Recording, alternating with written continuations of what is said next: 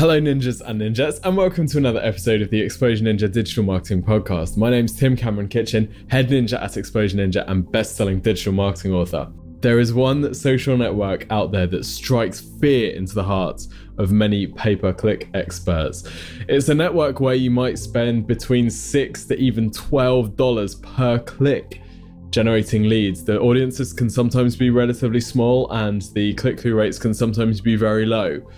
This is some serious stuff. To be able to operate profitably in a situation like this takes some serious, serious marketing skill. I am, of course, talking about LinkedIn ads. In this episode, I'm joined by A J Wilcox, who's a bit of a LinkedIn ad beast. He's going to be talking us through some B two B lead generation and uh, explaining how the LinkedIn ad platform works and giving you some tips on how you can make this work for you and make it profitable if this is a market that you need to play in. He's going to take us also behind the scenes on some of the campaigns that he's run to explain what makes them so successful, so that if you're running some LinkedIn ads, you can learn from his experience. And we'll also talk about the LinkedIn visibility algorithm and different LinkedIn ad types that are available.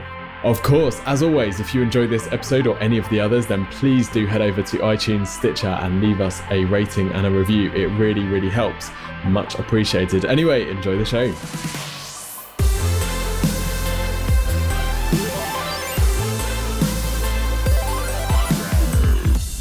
So A J, welcome to the show. Thanks, Tim. I'm super excited to be here. I'm a fan. Sweet. So you are known for your skill with LinkedIn ads, which I've got to confess, I've never managed to run profitably. And I don't think anyone at Explosion Ninja has managed to run LinkedIn ads profitably. So I'm really, really excited about this episode to learn some new stuff.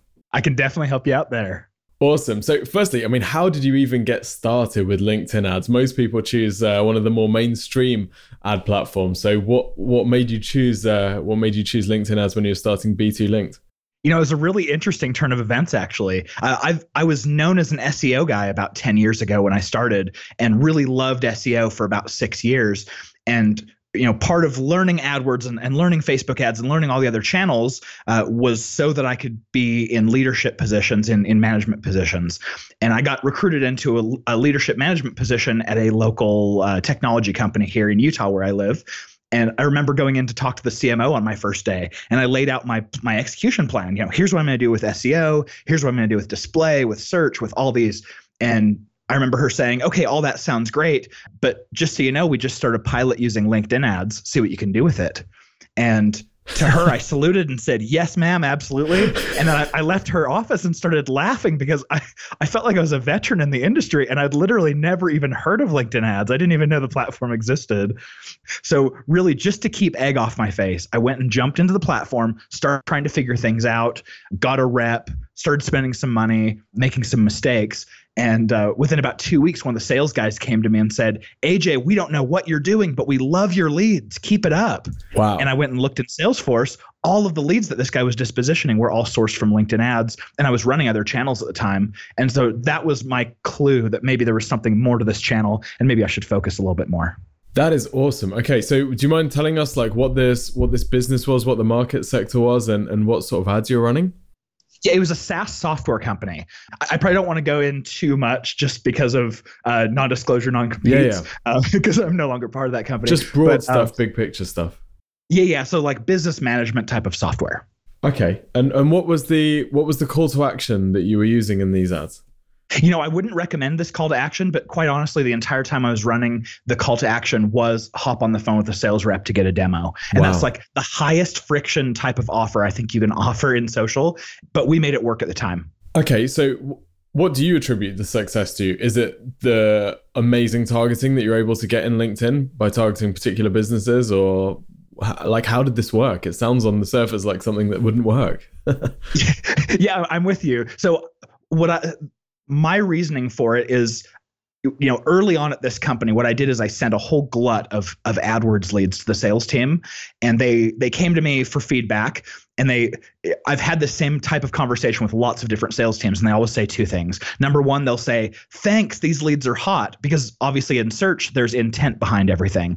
And they always follow up with a but, but is there any way we can qualify these guys a little bit more? Because we're talking to the C E Os, of course, but we're also talking to the proverbial janitor and everyone in between. Is there a way that we can focus and maybe only get directors or V Ps or or C-level people? And that's actually really easy with social, as I'm sure, sure you understand. So yeah, absolutely. I mean, every single lead, when it comes from someone of the C-suite, or it comes from exactly the type of company size that you deal with and, and no more, no less, the sales teams absolutely love that. And they're willing to work my leads. That is awesome. Okay, cool. So that's a clear advantage of, of LinkedIn ads that you can't get in, in uh, normal AdWords. Um, when you're talking to people about LinkedIn ads, what sort of businesses are you recommending test this? Because I'm guessing that it's not right for quite a large proportion of companies, would you say? Yeah, yeah, I think so. So just for the listeners who may not know, the average click-through rate on LinkedIn ads is somewhere between about six dollars and eight dollars per click. And, you know, I run a lot of Facebook and Twitter ads as well, just to be sharp in social. And the equivalent clicks in Facebook are usually like eighty cents to a dollar fifty in, in my experience. So we're talking about five to eight times more money for what seems like the same click. So just because of the the unit economics there, you need a higher deal size to make it work. So I don't recommend that anyone tries out LinkedIn unless, you know, first of all, you're B two B, because that's really all the targeting serves. And second of all, you have a deal size or a lifetime value that's over about fifteen K. And I think you kind of, because it's social, you kind of have to have an interesting product. If you're selling insurance or real estate or, you know, one of those commodities, it's going to be really hard to get any kind of click-through rate. Perfect. So interesting product or something that kind of stands out on that page, because I'm guessing if you imagine just looking at a LinkedIn page and there's a little ad about insurance, you're not going to be like, oh, sweet, I wonder what this is all about. So something that's interesting and eye-catching and good average order value or lifetime customer value. Perfect. And when you're working with a business that you're you're doing some ads for, how do you help them come up with a compelling offer? Like, how do you come up with a call to action? What's the process you go through and what works best on LinkedIn? So I give them two pieces of guidance. I'll say, go after, I usually like to start people with two different pieces of content, because if one doesn't work very well, we want to very quickly transition to the second one and not lose any, any, uh, you know, time there. Yeah. So the first one I'll say is, give us something that solves a really big pain point for your audience. Uh, maybe there's, There's something that just in their industry is is cutting into everyone and everyone's scrambling to try to figure it out. If you can release something that solves that pain point, uh, or at least discusses how to, you know, get uh, get relief from that, then that's a great way to go. And then I think the other one is publish something that I, Uh, the best example I can think of is for marketing. Here about probably two years ago, everyone was using the term programmatic advertising and no one knew what it meant. And so I had a client who had a lot of success when they published something about what is programmatic, how do you use it? And everyone was interested in it because everyone had heard this term and it seemed like everyone else knew what it was, but they were interested in signing up to grab the, the white paper just to find out what it was and have someone educate them in a simple way. So something that's educating is kind of the other direction I I'd go. Okay. And in in terms of what kind of content, I, I think the topic is really what's important. I don't think people care whether it's a checklist or a or a white paper. Uh, webinars are a little bit higher friction just because they take so much time. But ebooks, guides, webinars, white papers, like all that kind of stuff works really well. That's interesting you talk about webinars, because we've noticed our own click-through rate go down for webinar pitches. I think it's just becoming such a common thing now, isn't it? You're expected to sit through an hour-long webinar and it's, you know, it's going to be a sales pitch at the end. So the perceived value maybe isn't as high as it was a year or two years ago.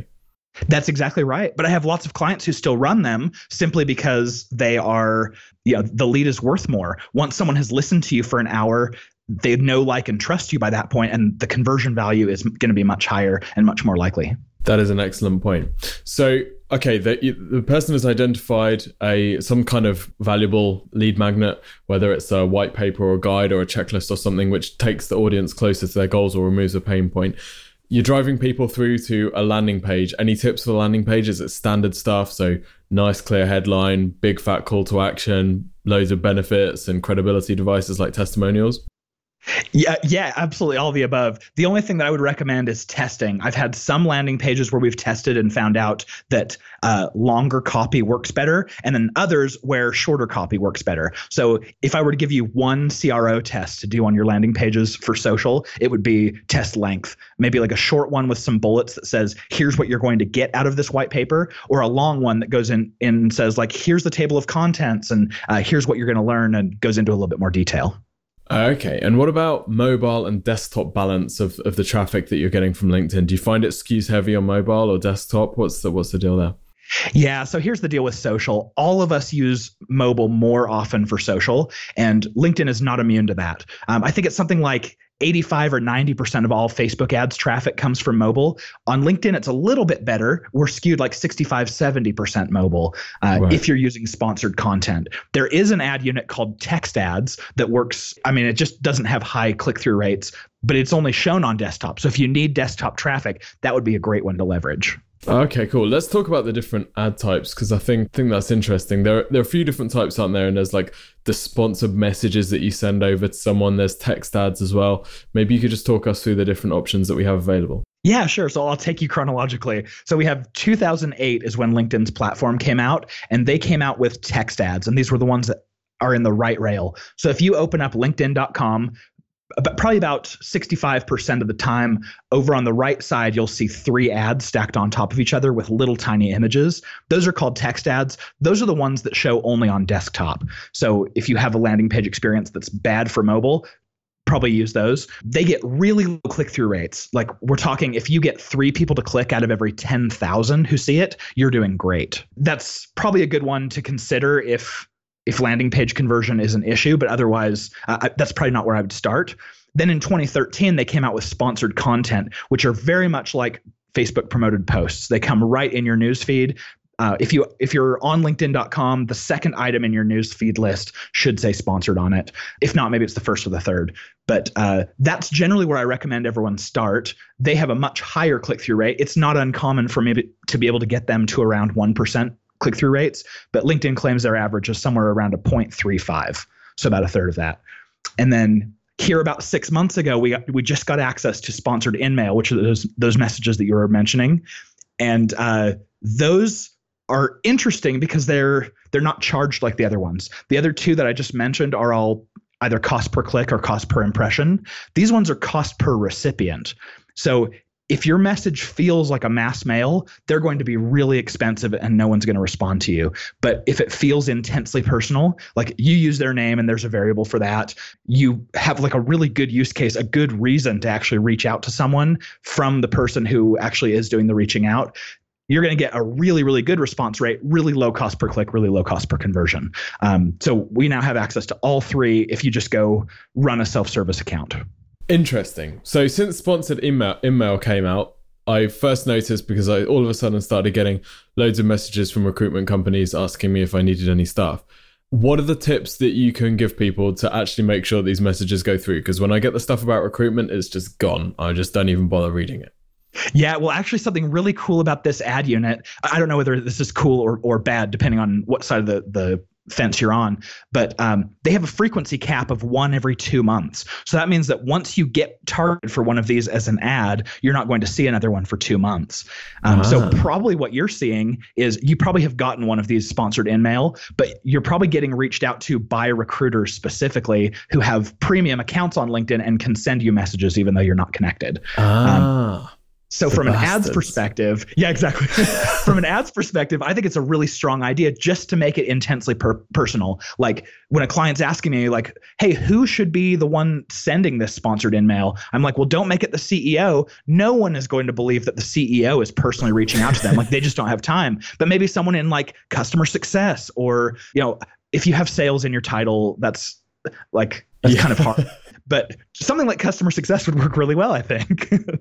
Okay, that's cool. Let's talk about the sponsored content, because one of the things I've noticed on LinkedIn, which I think is probably happening more than in any other platform, is you get these ridiculous super viral posts. I don't know if you've seen them. Like I'll, I'll open my LinkedIn and it'll be someone who's not even in my circles, maybe not even second contact, but just got huge volume of likes and comments for a post, which is you know, it's, it's about some nice story or something, and everyone's piling in and, and, and kind of jumping on that. So there's clearly some kind of visibility algorithm on LinkedIn which really boosts this stuff. Is there anything that we need to do when we're writing sponsor content pieces to tap into that? Or is it just the sponsor content pieces, you know, just like a regular post? We're not really trying to get any viral movement on it. Yeah, this is really cool that you mentioned this. So LinkedIn is the only social network that I know of where any sort of social action that someone takes, it then rebroadcasts that social action to all of their network. And so you do have this super virality effect that that can occur. So for instance, uh, a little while back, I saw one of my connections connections wrote something about, it, it was one of those quizzes that you see on Facebook that's like, hey, here's the math problem that nine out of ten M I T students can't solve, can you? And like the first person commented and said, this is not for LinkedIn, like please take this to Facebook. And what happened is uh, that, that was then broadcast to their entire network. And so their entire network got super pissed off because they were like, yeah, this is totally not for LinkedIn. So they would jump in and comment. And before you know it, you have this really stupid post that has a thousand plus comments and has gone the world over several times. And it was just never intended. So Uh, if you go the other side of that, like intending for really good virality, I think those those business stories work really well. Everyone loves like a feel-good story, but also ask for feedback, ask for uh, engagement when you write your post. Say, you know, this is what we've experienced in in our S E O campaigns. Uh, has anyone else experienced something similar? And then when someone comments, that's going to go out to their network. And and it's not reliable. It's just like, if that engagement rate gets higher than about three percent, I'd say, then LinkedIn goes, ooh, this one's on fire. And then they show it to people more. That's really interesting. I love that as an angle. So asking for feedback, I guess it's important to to make sure that people would feel like they know, and like it has to be ready for the general popul- population, right? It's not going to be like, have you got any feedback on my keyword research document? It's going to be, have you got any feedback on my new website? Like, which of these do you guys prefer, or something like that, where everyone feels like they're qualified to answer to get maximum engagement. Yeah, and then use imagery that contrasts. We know that LinkedIn's color scheme is all about like the the light blues and whites and grays. So go to the opposite side of the color palette. Use lots of reds and oranges, um, greens. Those work really well. And so if you have like screenshots of your website that you can show, hopefully your your brand colors have some kind of contrast there that you can show. I, I think I've seen a lot of feedback around those. That's awesome. And what about posting different types of content? Like we see on Facebook, the posts with video that's actually uploaded directly to, to Facebook tends to get much, much more engagement than, say, posting a link. Are you seeing the same sort of algorithmic bias in LinkedIn? Oh, you found my hot button. So I absolutely love, love, love, love video right now. And the truth is that LinkedIn is not prepared for video. They don't have native video, and it's not worked into their ads yet. So to give you some background, when I run a Facebook campaign, I've done a test where I'll do link clicks and exactly the same message versus a video views.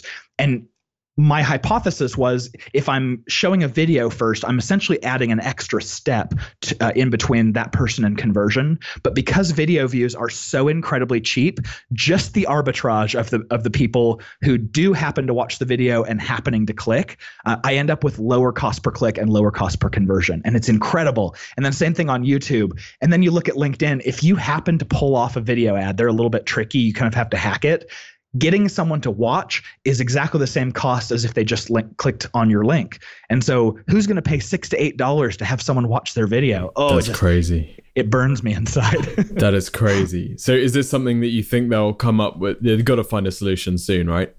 I do think so. They've already released video to uh, to the LinkedIn influencers, which I think is a group of like two hundred fifty uh, professional celebrities. And what they've done in the past, back in twenty thirteen, they gave them all the ability to write long-form blog posts. And then in twenty fourteen, they rolled that out to all of us. So now all of us can write long-form blog posts inside of our, our profiles. So I think we're going to eventually get it. But I mean, they've got some some makeup to do with Facebook, Twitter, and YouTube just killing video right now.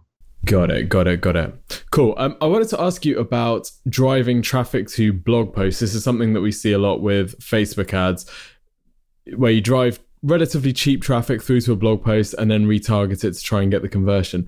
Is that something you'd recommend with LinkedIn, considering how much you'd be paying per click? Uh, no, it's it's not actually. This is a strategy that works extremely well on Facebook, as you know, for two reasons. Number one, the traffic is so insanely cheap. And number two, mobile devices, especially Apple devices that uh, that don't carry cookies, you can still be retargeted because Facebook knows who you are. So you can be retargeted inside the Facebook app. Whereas from LinkedIn, not only are you going to pay that like probably four to nine dollars when someone clicks initially to send them to a blog post that doesn't really have a call to action, uh, you're going to have a really low a really low conversion rate off of that. And then when you go to retarget them, you know that you're going to lose in your retargeting anyone who's an Apple user. So that's half of your traffic gone right there anyway. So I, I think just the unit economics doesn't work with that strategy on LinkedIn. I hope in the future traffic uh, traffic increases so ad costs come down. As of right now, yeah, keep that for for your Facebook and your Twitter, but LinkedIn's probably not the best place for that. Got it. Cool. Um, A J, I'd really like you to take us through one of your favorite LinkedIn campaigns, maybe. You up for doing that? Yeah, sure. Um, so I didn't check with this company beforehand, so I'm not going to share a name with you. That's um, fine. But But this is a, a company that runs human resources software, and they're targeting companies with, you know, fifty or more employees. So it's like it's mid mid-size to, you know, all the way up to enterprise. And we ran for about a year with results that were just okay. Like we were generating leads that were pretty comparable to other platforms that they were running on. And then they came out with a piece of content that, and this was not me at all, this was purely like thank you to the content. They came out with a piece called The Definitive Guide to Onboarding. And that piece just absolutely killed it. I mean, same landing page template as the other offers, but it had a, like three x the conversion rate. And then wow. Down the funnel, like I'm not sure if everyone uses the same terminology here, but from something like a marketing qualified lead to a sales accepted lead, uh, it was like two times the regular rate. And so wow. we just we're absolutely killing it. And as you know, on these ad platforms, when you have one ad that is just a standout, not only is the platform going to show it really heavily and saturate that audience, but it's, well, I, I guess that's really it. Like you're going to saturate that audience fast. Yeah. And so we ended up with an issue where, you know, two months in, we just, we had to keep running this because it was so insanely successful, but we'd tired the audience out so much that click-through rates had come down and, and uh, cost per conversion started to climb. And so what we had to do is, uh, you know, substitute in some other content and give the definitive guide a rest for two or three months. And then we brought it back in and saw the similar successes for another month or so. So anyway, as a case study, I thought that one was pretty cool because it's it's highlight on the content, not necessarily on us managing it. Yeah, that's really interesting. So what, just just so I understand the funnel. So the ad was driving people through to a landing page, which was offering them, they had to sign up to get this definitive guide to onboarding. Is that right? Yeah, but they did. They gave their email address in exchange for it, and so at that point they would have be- become like a uh, I, I forget what they call it in their parlance, but but just like an initial download, and then yeah. they would become in a nurture funnel that would then nurture, and someone would reach out to qualify them into like a like a marketing qualified lead, and then a salesperson would talk to them a little bit more seriously and, and qualify them to become like a sales accepted lead, and then it goes down in, into proposal and then close. Got it. So what was it about? The, it must have been the headline, right? Surely, is it the the topic that they chose, which meant that the landing page was so successful, the ad campaign was so successful? Yeah, I think so. I'm not in H R, so I can't say for certain, but onboarding was a really hot topic at the time and was is also a really big pain point for all these companies when the job market is so hot, especially here in in, uh, in the U S. I'm not quite sure how it is in the U K, but job market's so hot, so people would would come onto a new company and then leave within, you know, three or four months, and that's painful for a company. So I think because of that pain, that's something that that people were just intensely interested in. So the takeaway here is you've got to find that really, really painful piece and then just get that in front of the right audience and they're going to snap this up. That's killer. I love it. Yeah. And, and there it, are a lot of things that someone like me could help solve with that. Like, uh, you know, I've spent millions and millions of dollars on the platform, so I've made a lot of mistakes and can help people avoid it. But really, when it comes down to it, if you have a good piece of content, you can cover up a multitude of other sins. This is true. This is true. You spent millions and millions of dollars on thousands and thousands of clicks, right? That's. I love it. Yep. That's cool. That's cool. I, I I love that. A J, this is this is absolutely fantastic. Where can people find out more about you? And I'm also going to say genuinely, you are one of the most bright guys. Like, we normally edit these episodes quite a lot, but you are so rapid fire and on the ball. I don't think we're gonna have to do any editing. Um, where can people find oh, out you. more about you? And also, if you're listening to this and you don't fancy spending six or seven dollars a click when you don't really know what you're doing, then please get some professional help. This is not like Facebook ads where you can test with some cheap, dirty traffic. This is get it wrong and it's going to be painful. So I would definitely get some professional help if you're thinking of doing this. And with that, A J, where do people go if they want to talk to you further? Well, Tim, thanks so much for the shout out. That means a lot to me.